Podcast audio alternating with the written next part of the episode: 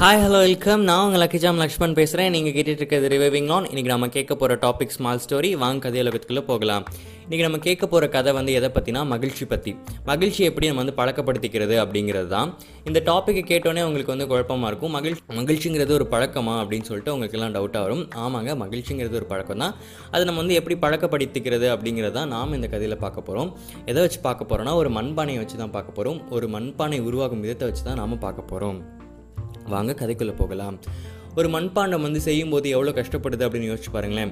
First அந்த மண்ணை எடுக்கும்போது அதோட தாய்மண்லேருந்து பிரிப்பாங்க. தாய்மண் அப்படின்னா அது இருக்கும் இடத்துலேருந்து நம்ம எடுத்துகிட்டு வரோம் இல்லையா? அதை தான் சொல்கிறோம் ஸோ அங்கே வந்து தாய்மண்ணை பிரிகிற சோகத்தை வந்து அனுபவிக்குது. அதுக்கப்புறம் வந்து அதை சும்மா விடாமல் அதை நம்ம வந்து கைகளால் பிசைஞ்சு கால்களால் மிதித்து அப்படி தான் வந்து அந்த குயவன் வந்து அதை வந்து அந்த மண்ணை வந்து பதப்படுத்துவான். பதப்படுத்துறதுனா அந்த பானை செய்கிற அளவுக்கு அந்த பதப்படுத்தணும். அது ஓரளவுக்கு வந்து நல்லா குழப்பணும் இல்லையா? அதுக்காக வந்து அவன் வந்து கைகளாலையும் கால்களாலையும் அதை நல்லா பிசைய ஆரம்பிப்பான். அப்போ அது படுற துன்பம் வந்து நம்ம சொல்லி மாற முடியாது. அது மட்டும் இல்லாமல் அதோட விட்டுற மாட்டான். அவன் வந்து சக்கரத்தில் போட்டு அந்த மண்ணை வந்து சுற்று சுற்றுன்னு சுற்றுவான் அப்போல்லாம் வந்து அதுக்கு தலை சுற்றி மயக்கமே வர அளவுக்கு இருந்தாலும் அதெல்லாம் தாங்கி நின்னாதான் அதால் ஒரு பானையை உருப்பெற முடியும். அப்படி குழஞ்சி குழஞ்சி விழுந்துச்சு நெளிஞ்சு விழுந்துருச்சு அப்படின்னா வந்து அந்த மண் வந்து நம்ம பானைக்கு ஏற்றதில்லைன்னு அந்த குயவன் மறுபடியும் தூக்கி போட்டுருவான். அதெல்லாம் தாங்கி நின்னா மட்டும்தான் குயவனோட கைவண்ணத்தினால அது ஒரு நல்ல பானையாக மாறும்.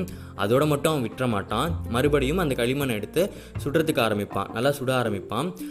இப்போ எப்படின்னா வந்து சுட சுட தான் வந்து தங்கம் ஜொலிக்கும் சுட்ட சங்கு தான் வெளுக்கும் அப்படின்ற மாதிரி அந்த பானையை வந்து நல்லா சுட்டால் தான் அது வந்து நல்லா உறுதியாக இருக்கும்.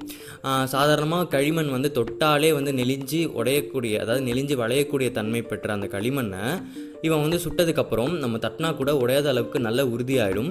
அதுக்கப்புறம் வந்து நல்ல கலர் பூசுவான் நல்ல வண்ணங்கள் பூசுவான். இயற்கையான வண்ணங்கள்லாம் பூசிட்டு மறுபடியும் ஒரு தடவை வந்து அவன் வந்து அதை வந்து சுட வைப்பான்.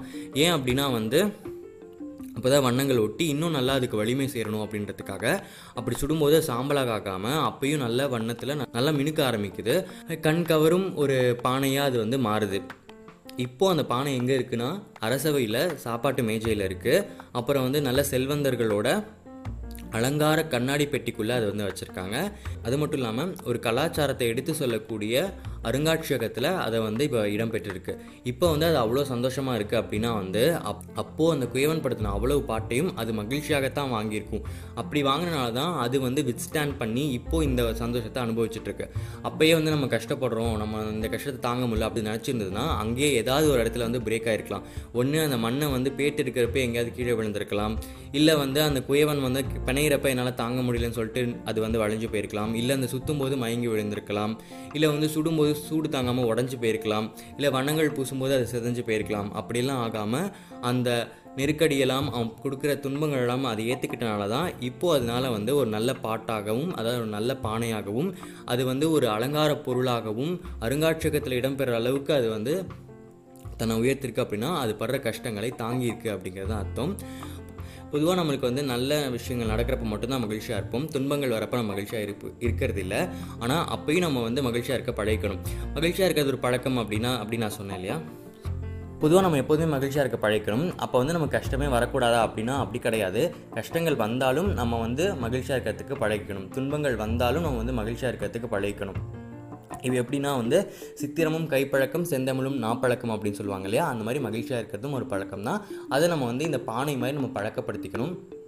இப்போ நமக்கு வந்து துன்பமே வந்துட்டு இருக்கு அப்படின்னா வந்து சில பேருக்கு வந்து நினச்சது நடக்கும் சில பேருக்கு வந்து நினச்சது நடக்காது. அப்போ நமக்கு துன்பமே வந்துட்டு நம்ம துவளக்கூடாது. நம்ம கடவுள்கிட்ட வந்து ப்ரே பண்ணலாம். கடவுள் வந்து நமக்கு எப்படி இன்பத்தை வந்து வரமாக கொடுக்குறாரோ அதே மாதிரி அவர் துன்பத்தை கொடுக்கும்போதும் அதுவும் நமக்கு வரம் தான் அப்படின்னு ஏற்றுக்கிட்டு பயபக்தியோடு அவர்கிட்ட எப்படி வெளியே வருது இதுலேருந்து அப்படின்னு சொல்யூஷன் கேட்கலாமே தவிர எனக்கு துன்பமே வரக்கூடாது அப்படின்னு நம்ம வந்து கடவுள்கிட்ட கேட்கக்கூடாது கேட்கவும் முடியாது. நமக்கு துன்பங்கள் வந்தால் தான் இன்பத்துக்கான சுவையை வந்து நம்மளால் அனுபவிக்க முடியும். அதனால தான் கடவுள் நமக்கு வந்து துன்பங்கள் கொடுக்குறாரு அப்படின்னு நினச்சிக்கிட்டு நம்ம துன்பத்துலேருந்து எப்படி வெளியே வருது நம்மளை எப்படி வந்து தற்காத்துக்கிறது அப்படிங்கிறத முடிவு பண்ணணும். கிருஷ்ண பரமாத்மா சொல்லுவார் செயலை செய் பழனி எதிர்பார்க்காதே அப்படின்னு சொல்லிட்டு. செயலை செய்யணும்னா அதுக்கு நம்ம வந்து முதல்ல உற்சாகமாக இருக்கணும். நம்ம உற்சாகமாக இருக்கணும் அப்படின்னா வந்து மனசு மகிழ்ச்சியாக இருக்கணும். நம்ம மனசு மகிழ்ச்சியாக இருக்கணும் அப்படின்னா நம்ம எப்போதுமே மகிழ்ச்சியாக இருக்க பழகிக்கணும். இதுதான் இந்த கதையில் நான் உங்களுக்கு சொல்லணும்னு நினச்சேன். செல்வம் என்பது சிந்தையின் நிறைவு அப்படின்னு சொல்லுவாங்க.